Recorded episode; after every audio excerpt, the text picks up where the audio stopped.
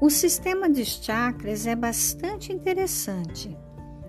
Os chakras principais estão divididos em dois níveis de grande importância: o nível físico ou inferior e o nível espiritual ou superior.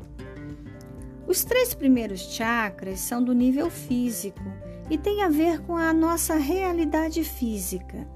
São eles que impulsionam o movimento energético na vida e que definem quem somos e a forma como se deve ser para sobreviver e também para interagir neste mundo concreto.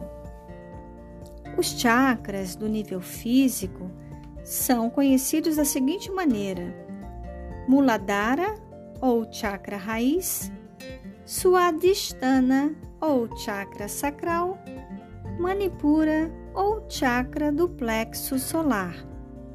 Já os chakras superiores ou do nível espiritual são o Vishuddhi, conhecido também como chakra da garganta ou chakra laríngeo, Adina, o chakra do terceiro olho ou também chamado de chakra frontal, e Sahasrara, ou também chamado de chakra da coroa e às vezes chakra coronário.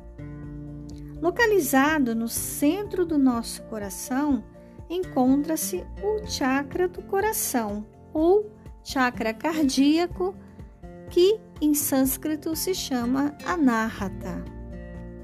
O Anahata está situado no meio dos sete chakras, portanto, ele é um chakra de união entre os chakras inferiores e os chakras superiores, ou seja, entre os chakras físicos e os chakras espirituais.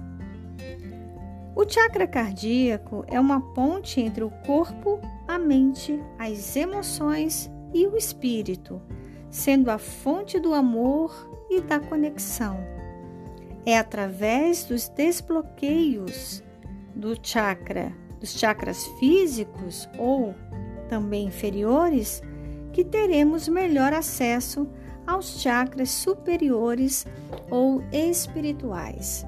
Portanto, é muito importante que você mantenha o seu coração leve, transbordando de amor, de paz, para que este chakra faça da melhor maneira possível a ascensão das energias dos chakras inferiores para os chakras superiores, favorecendo assim a sua evolução nos diferentes aspectos da sua vida, quer seja no plano físico, mental, emocional ou espiritual. Portanto, cuide bem do seu coração, cuide bem do seu chakra cardíaco.